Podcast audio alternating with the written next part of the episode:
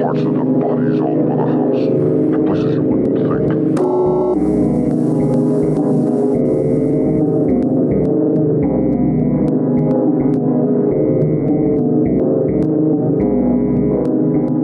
Hello, everyone, and welcome to Deviants, a true crime podcast. My name is Devin, and today's case is a huge bummer. Yay! We're going to be talking about what is, in my opinion, one of the most confusing, convoluted, and admittedly very interesting cases in modern American history, and that is the case of the murder of JonBenet Ramsey. It's been just over 23 years since these events took place, and we are no closer to answers now than we were back then. And just a heads up, we are going to be talking about the death and murder of children, and there are some brief mentions of sexual abuse and sexual assault. So just a heads up for anyone who might be affected by those topics. So without further ado, let's just get into it. So first of all, I think it's important to have some context about who the Ramseys were before the death of JonBenet so you can get a full picture of the whole situation.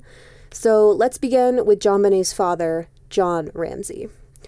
So John Ramsey was born in Lincoln, Nebraska to Mary Jane and James Ramsey and attended Okemos, I think that's how you say it, high school in Michigan. He graduated from Michigan State University in 1966 with a bachelor's degree in electrical engineering and then got a master's degree in business administration from the same school in 1971. He joined the Navy in 1966 and served as a Civil Engineer Corps officer in the Philippines for 3 years, and then in a reserve unit in Atlanta, Georgia for another 8 years. In 1989, Ramsey formed the Advanced Product Group, which is one of the three companies that merged to become Access Graphics. He became president and CEO of Access Graphics, which was a, quote, software company, and was later bought by Lockheed Martin, which, if you don't know, is a weapons manufacturer company, basically. You can correct me if I'm wrong, but I'm pretty sure that's one of the biggest companies that provides all of the weapons when we go to war and stuff like that. And then in 1996, Access Graphics grossed over $1 billion, and Ramsey was named Entrepreneur of the Year by Boulder Chamber of Commerce. And his net worth was reported at $6.4 million as of May 1st, 1996. So John married a woman named Lucinda Pash in 1966, and they had three children together, Elizabeth, Melinda, and John. But the couple divorced in 1978, and his oldest daughter, Elizabeth, and her boyfriend, Matthew, were tragically killed in a car accident in 1992. And she was 22 at the time of her death, which is really sad. And so John has two dead daughters under his belt now, but... So Ramsey married his second wife, Patricia Poe, I'm not really sure how to pronounce her last name, aka Patsy, which is what I'll be calling her for the rest of the episode, in 1980, and they had two children, Burke and JonBenet. So as you can see, John has had a pretty successful life financially, not so much relationship-wise, because as of 2011, he's on his third wife, but we'll get into that later. So let's move on to Patsy Ramsey, the mother, shall we? So Patsy was born on December 29th, 1956, which is the day after my birthday, but 40 years before, in Gilbert, West Virginia, to Nidra and Donald Poe. That's just how I'm going to pronounce it. She graduated from Parkersburg High School in 1975 and attended West Virginia University, where she belonged to the Alpha Xi Delta sorority. Listen, I don't know anything about sororities, so please don't roast me for not knowing what that is. And from which she graduated with a bachelor's in journalism in 1978. Patsy also competed in beauty pageants pretty much her entire life up until she got married. She actually won the Miss West Virginia Beauty title in 1977. And her sister Pamela won the Miss South Charleston title at age 24 in 1980. So it was obviously a family thing to compete in these pageants, as you can see. Patsy was 23 when she married John on November 5th, 1980. Their son Burke was born January 27th, 1987, and she gave birth to their second child, JonBenet, on August 6th, 1990 in Atlanta. The family moved to Boulder, Colorado in 1991 for John's business, Access Graphics, and Boulder, Colorado is where the story of JonBenet begins and also tragically ends, unfortunately. Starting from when their daughter was really young, Patsy entered JonBenet in children's beauty contests, and she actually won Little Miss Colorado, Little Miss Charlevoix, Colorado State All-Star Kids Cover Girl, say that 5 times fast, America's Royal Miss, and National Tiny Miss Beauty, and the local Little Miss Christmas beauty pageant, all by the age of 6. And I just want to take a moment to say that I personally find child beauty pageants fucking disgusting. You can disagree and leave me a bad review on iTunes for this, but 99% of the time, the little girls are being forced to participate in these shows by their parents, who are usually living vicariously through their child. It's a multi-million-dollar industry where young girls compete to win things like money, trophies, and even, like, modeling contracts. It is genuinely vile to me. Shows like Toddlers and Tiaras really drive that point home for me. Like, these girls have their hair dyed, they're given fake teeth sometimes, they're slathered in pounds of makeup, and sometimes even put on, like, restrictive diets, all to seem more beautiful and sexually appealing than the girl next to them. It's disgusting. And they're children. And any parent who puts their child on stage to have their bodies picked apart by grown adults is causing irreparable and lasting damage to their child's mind and self-esteem.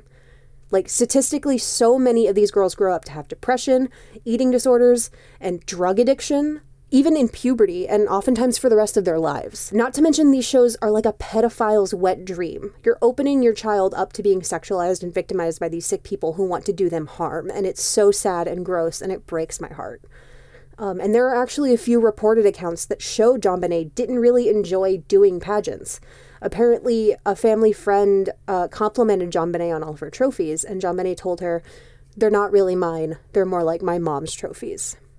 Which is like a really heavy sentence for a 6-year-old to be saying. Like, that's really, that holds a lot of weight. Again, we're just going off of, like, word of mouth, so maybe that didn't actually happen. That was just something that came out after she died to, like, make it seem really dramatic and stuff. But, like, if she did say that, that's, like, a really heavy statement for a 6-year-old to make. JonBenet's grandmother also said in an interview that if JonBenet had expressed that she didn't want to participate in the pageants anymore, that she wouldn't have a choice, and they would have made her do it anyway. So that's awesome. Now, the Ramseys were rich, like, filthy fucking rich.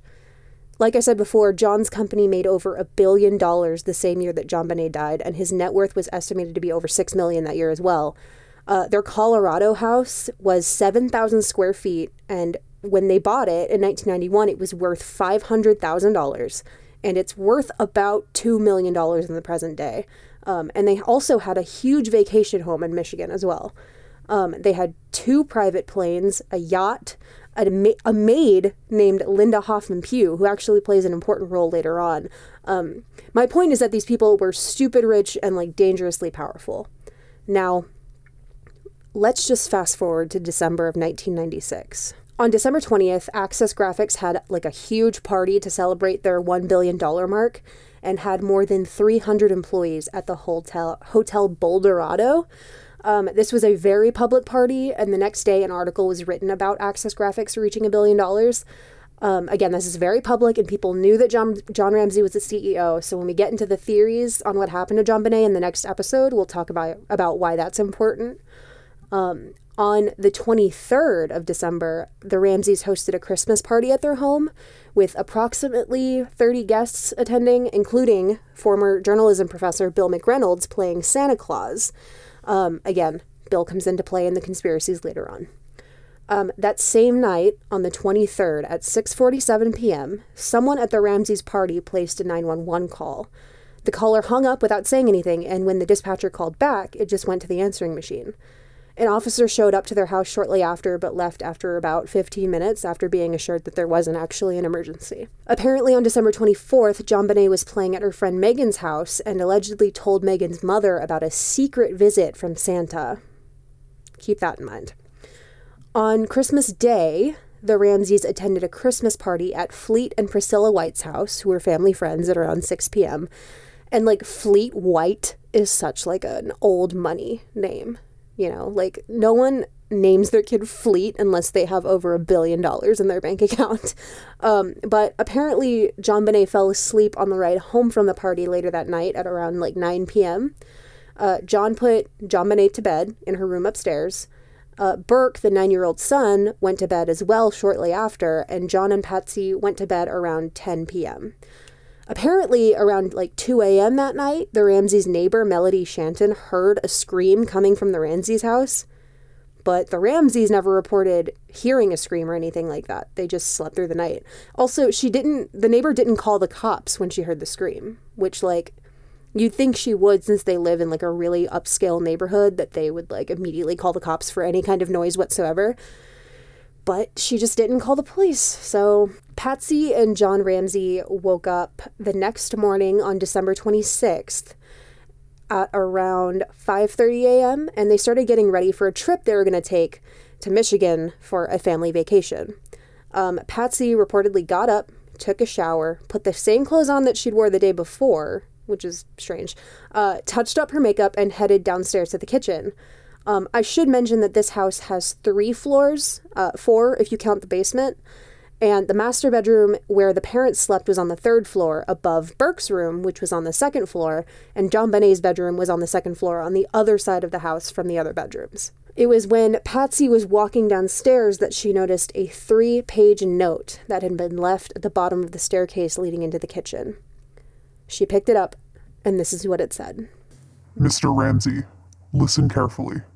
We are a group of individuals that represent a small foreign faction. We respect your business, but not the country it serves. At this time, we have your daughter in our possession. She is safe and unharmed, and if you want her to see 1997, you must follow our instructions to the letter. You will withdraw $118,000 from your account. $100,000 will be in $100 bills, and the remaining $18,000 in $20 bills. Make sure that you bring an adequate size attaché to the bank. When you get home, you will put the money in a brown paper bag. I will call you between 8 a.m. and 10 a.m. tomorrow to instruct you on delivery. The delivery will be exhausting, so I advise you to be rested. If we monitor you getting the money early, we might call you early to arrange an earlier delivery of the money and hence an earlier pickup of your daughter. Any deviation of my instructions will result in the immediate execution of your daughter. You will also be denied remains for a proper burial. The 2 gentlemen watching over your daughter do not particularly like you, so I advise you to not provoke them. Speaking to anyone about your situation, such as the police or FBI, will result in your daughter being beheaded.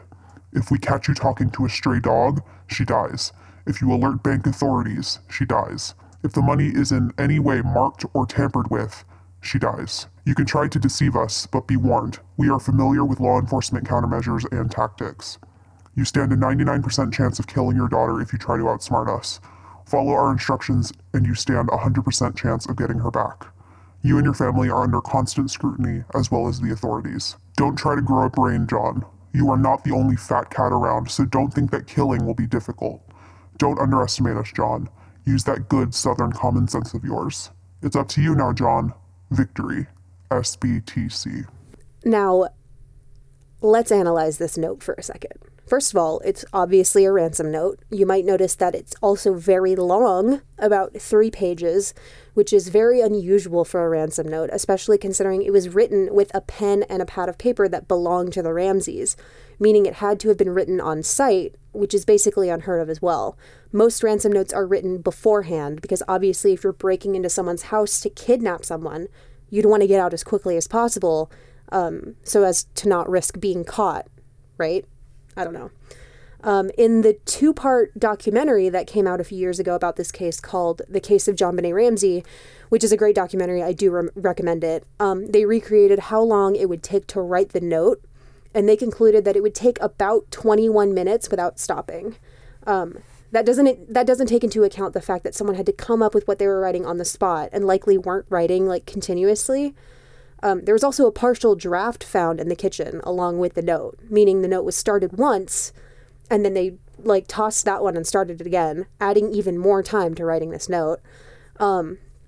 Also, the pen and pad of paper were put back in the spot where they were found, which is super weird and doesn't make any sense. If you're kidnapping a little girl in her home while her parents are sleeping upstairs, why would you not only take the time to restart your ransom note that, like I said, would have usually already been prepared, but then also put the pen and pad of paper back where they belong. It just feels like kidnappers who are supposed to be in a rush wouldn't do something like that or like even think to do that. They also brought in a handwriting expert to analyze the ransom note in that same documentary I was talking about before, and he found some interesting details.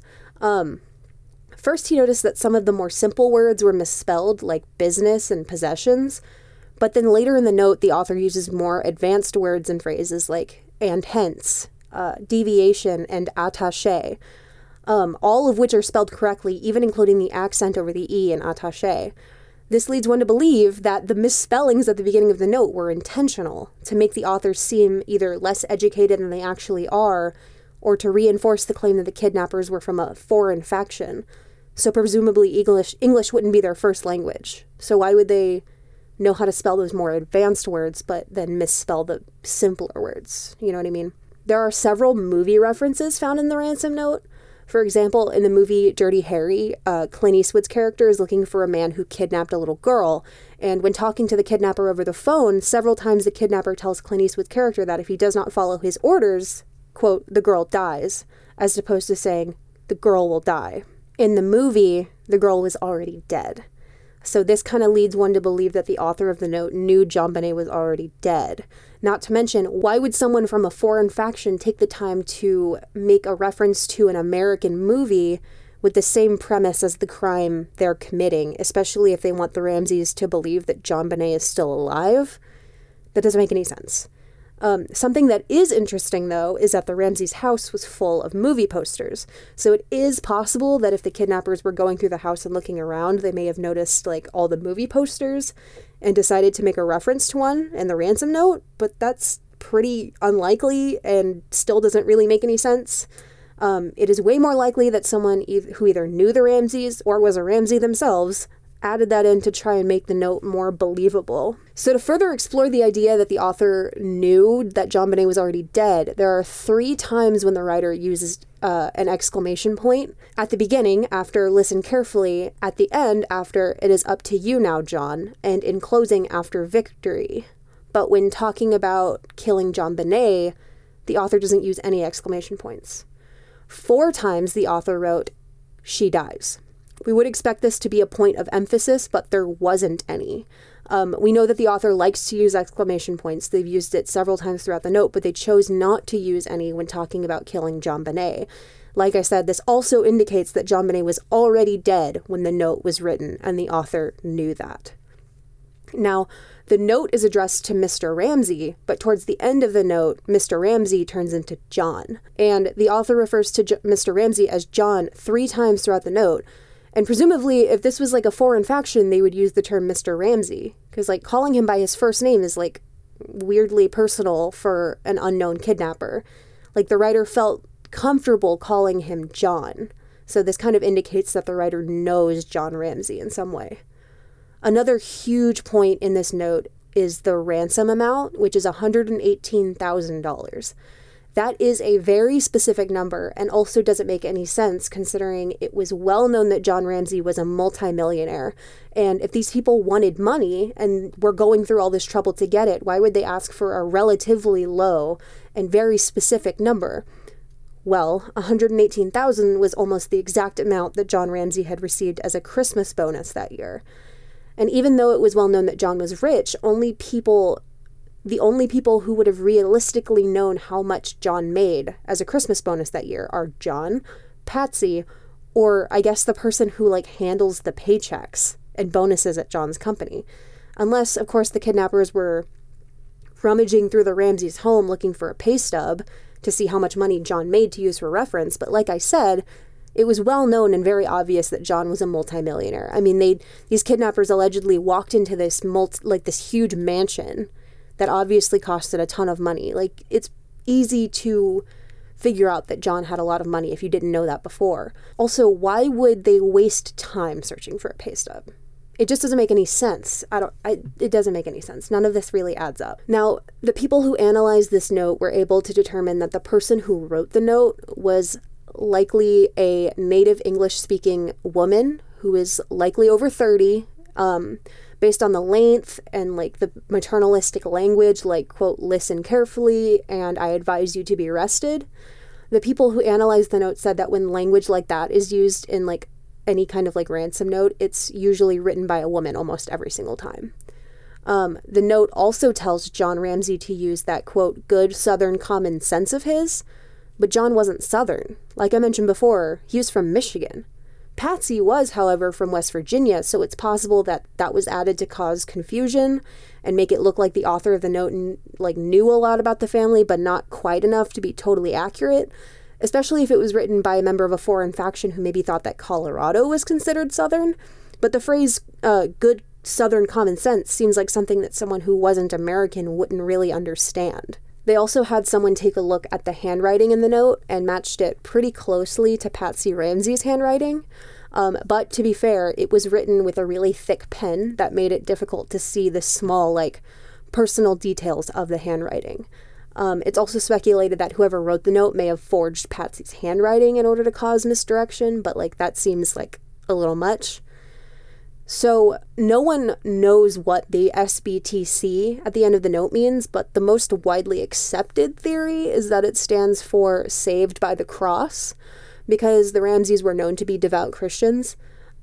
So whether the note was written by an intruder or one of the Ramseys, it would technically make sense that either of them would have included that.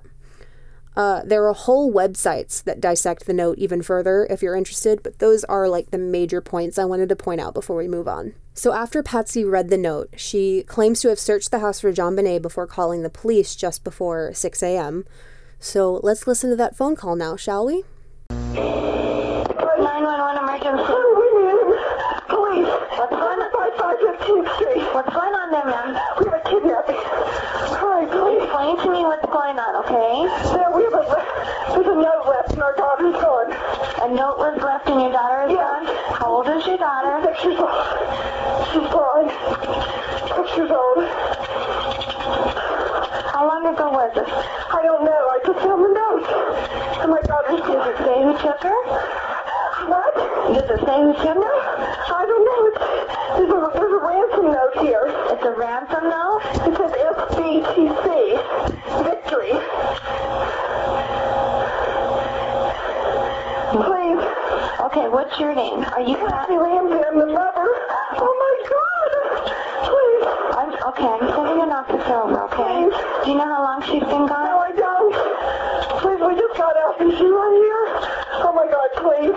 Okay, well, there's somebody. I am, honey. Please.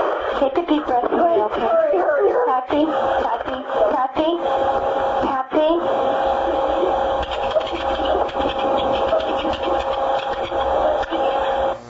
Now, let's talk about that phone call, shall we?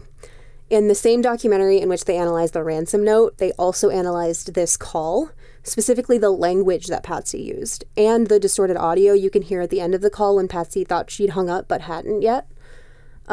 So when analyzing 911 calls, the two things you look at are the order of information given by the caller and the linguistic disposition, which means what does the person think of the person in need of help? So the first thing out of the caller's mouth is usually their number one priority. And the first thing that Patsy says is that she needs the police and cuts the operator off to give her address. It took Patsy 15 seconds of being on this 911 call for her to even mention her daughter was the person who was kidnapped. Why wouldn't she say that immediately? You know, like, why did she take so long to tell the operator that her 6-year-old daughter was the one who was kidnapped?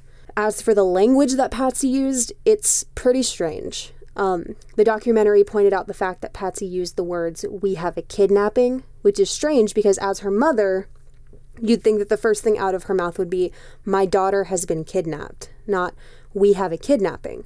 The use of the word "we" in the situation is weird because historically most parents use the word "my" when calling the police because their child is missing. Her response is also vague and lacks any kind of specifics, which is usually an indication of deception. And if someone is telling a lie, they'll usually be as vague and non-descriptive as possible, and will sometimes soften it by saying something that isn't a direct lie. So in this case, if Patsy knew JonBenet was already dead, saying, "my daughter has been kidnapped," would technically be a direct lie.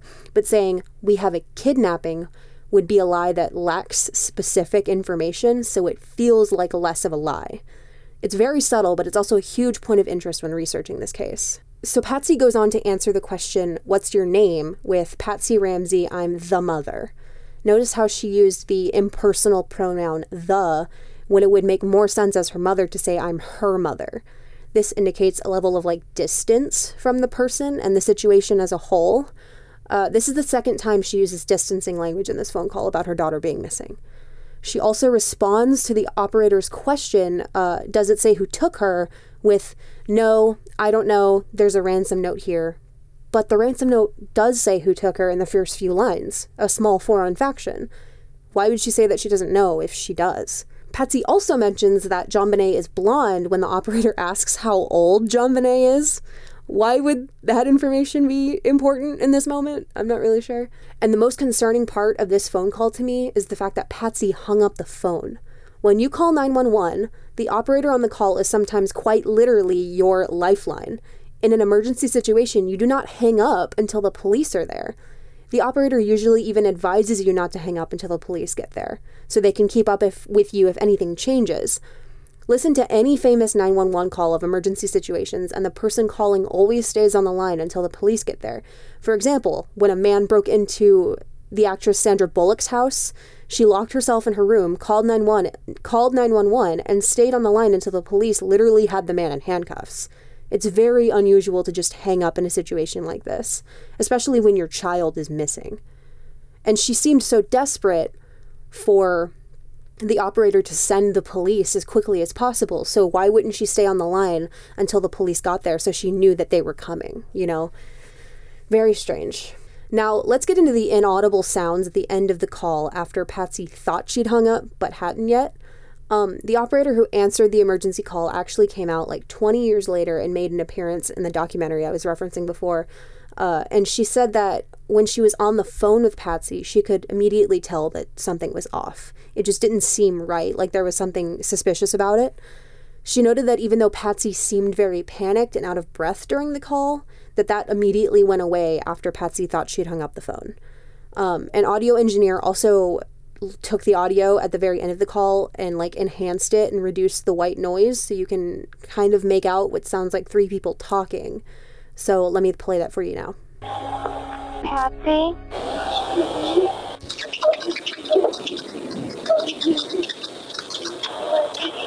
If you listen closely, you can hear what sounds like an adult male voice saying, "We're not speaking to you." And then an adult female voice saying something like, "What did you do? Help me, Jesus." And a smaller child's voice saying something like, "What did you find?" I'll play it for you again now so you can hear what I'm talking about. Patsy?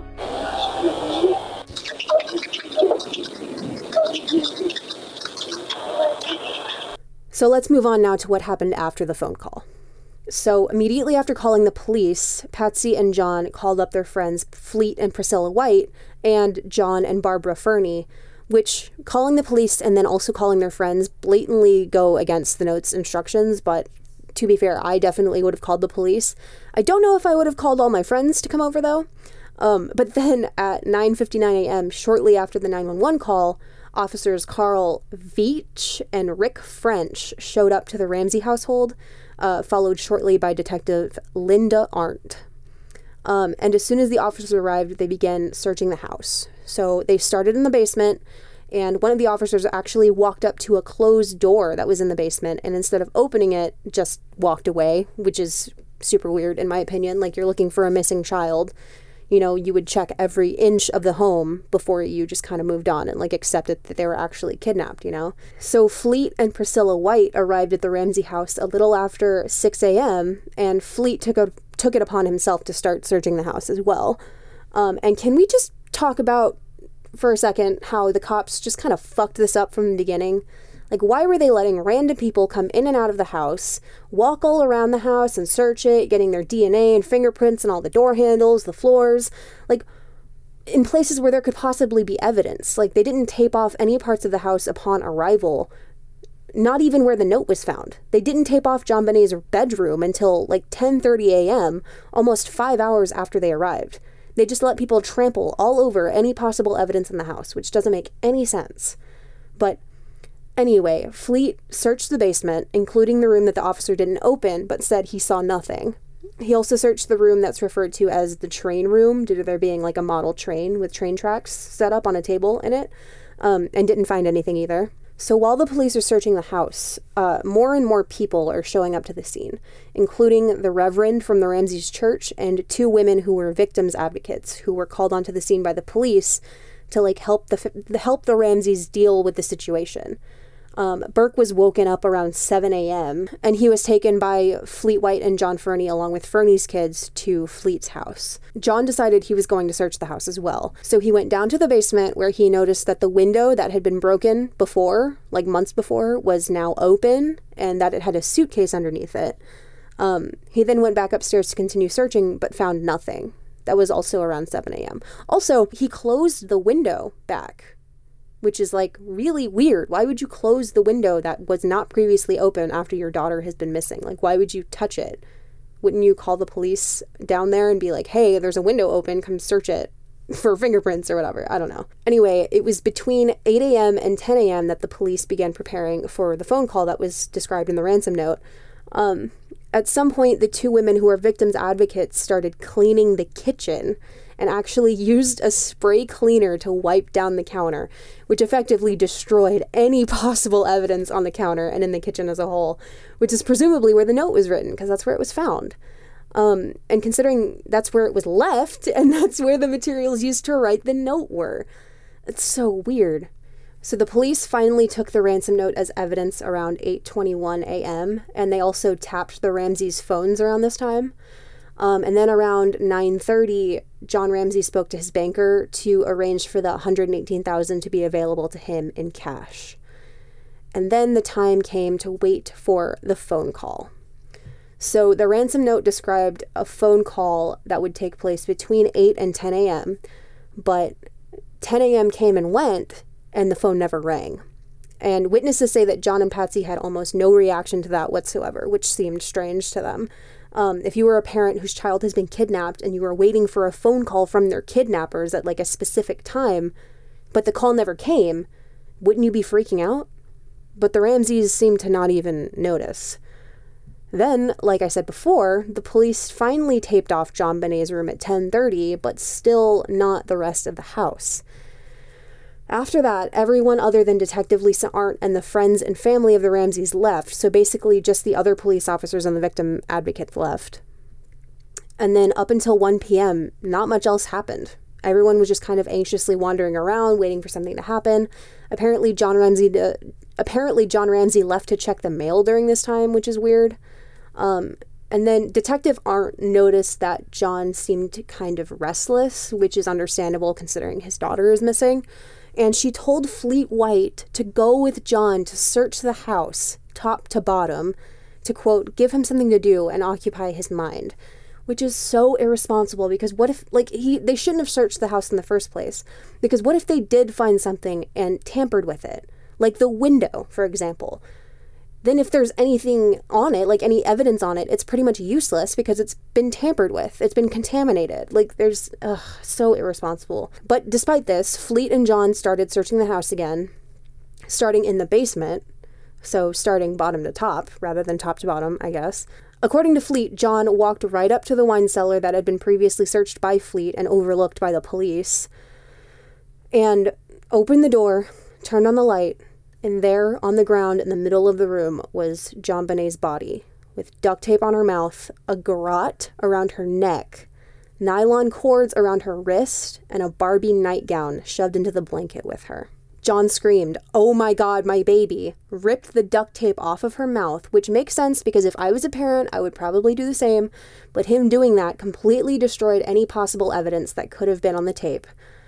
He then picked up her body, carried her upstairs screaming, and put her down on the floor. Then, for some reason, Detective Arndt picked her up again and placed her body in the living room in front of the family Christmas tree, which is so dark and so fucked up. Upon seeing JonBenet's body, Patsy ran up and just collapsed on top of her, just screaming, "My angel," over and over again, and also, "Jesus, you raised Lazarus from the dead, please raise my baby," which is just heartbreaking. Some would say it sounded a little too perfect and rehearsed, but we'll talk about that in the next episode. At this point, Detective Arndt was already calling for backup, obviously, and the officers arrived shortly after.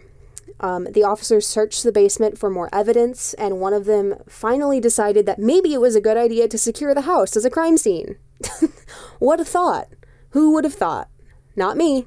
About 20 minutes after JonBenet's body was found, John Ramsey was heard on a phone call with his personal pilot, trying to make arrangements to fly to Atlanta, where one of his adult children from his previous marriage was living at the time.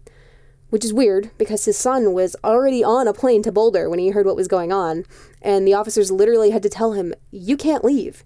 Your daughter's body was just found inside your house. This is now an ongoing murder investigation," as if that wasn't obvious. I don't know, it's so weird. Since this has obviously turned into a murder investigation, and since 99% of the time when a child is found dead in their home, it's usually the family. So the police started asking John and Patsy some questions, and Patsy said that the clothes JonBenet was wearing weren't the same clothes that she'd put her to bed in. She was found wearing, a t-shirt and, leggings, but wore the Barbie nightgown that was found with her body to bed the night before.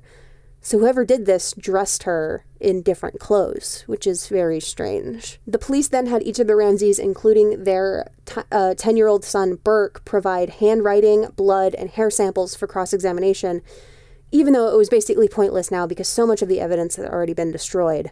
And then John and Patsy had a preliminary interview for over 2 hours, which they were not split up for. Huge mistake on Boulder PD for that one. Why would you interview two potential suspects of a murder case at the same time? In the same room. Why would you do that? But anyway, Burke wasn't interviewed until a few weeks following the murder, presumably because he was a child, and the Ramseys claimed that Burke had been asleep through the whole night and was at the White's house when the body was found, but who knows why they waited so long. And speaking of Burke, when searching the house, the police found a bowl of pineapple with a spoon sitting in it on the dining room table, which had both Burke and Patsy's fingerprints on it. But the Ramseys claim that they never gave Burke that pineapple, and that he was asleep through the whole night. This pineapple is important, though, and we'll get into that in a second. JonBenet's body was found at 1 p.m. The Ramseys left to stay at the Fernie's house around 1:45 p.m. A pathologist did not arrive to examine the body until 8 p.m., a whole 7 hours after the body was found. But when he got there, he examined the body for about 30 minutes and noticed that JonBenet's body had already started showing signs of decomposition. Yikes. And according to the autopsy report, he found a ligature around the neck, a ligature around the right wrist, and he also noted that there was a small area of abrasion or contusion below the right ear, on the lateral aspect of the right cheek. A prominent abrasion was also present on the lower neck. So, that's pretty brutal. But after the pathologist left at about 8:30, JonBenet's body was not picked up from the home until 10:45 p.m. And again, her body was found at 1 p.m. that day, and it was not picked up until 10:45 p.m. An official autopsy was then performed the next morning on December 27th, and they were able to determine that JonBenet was killed via strangulation and a skull fracture. And the official cause of death was asphyxia by strangulation associated with craniocerebral trauma, which say that 5 times fast. And although there were no signs of, conventional rape, sexual assault was not ruled out, because there was actually evidence of sexual abuse. And I'm sorry, this part's going to get really brutal, but there were signs of vaginal injury, and at the time of the autopsy, it appeared that her genitals had been wiped with a cloth. And a small spot of blood was found in her underwear as well. Again, this is a 6-year-old girl, and I know this is really brutal, and I'm really sorry, but, it's really important that we talk about all of the details because they're very, very important in this case. They did find DNA on her underwear, but they traced it back to just one of the workers in another country who worked in the factory where the underwear was made, so they pretty quickly ruled that out. They also found partially digested pineapple in her stomach during the autopsy, which means she had to have eaten it very soon before her death. Remember that bowl of pineapple that the cops found with Patsy and Burke's fingerprints on it that the family insisted they didn't know anything about and denied giving to either of their children that night? Why would she have a single piece of pineapple in her system that's partially digested? That doesn't make any sense. Also, remember that suitcase that was found in front of the basement window? Well, when the cops opened it, they discovered a pillowcase and a comforter, and the fibers on the comforter matched some of the fibers that were found on JonBenet's body, which leads some to believe that whoever killed JonBenet may have tried to put her in the suitcase to get her either in or out of the house. I should say that the day after the autopsy was performed was the day that I was literally born, December 28th, 1996, so yeah, really fun fact there. But let's jump forward a little bit to December 31st, the day of JonBenet's funeral. They buried that little girl in a pageant gown and a sparkly tiara. Even in death, she could not escape from that shit.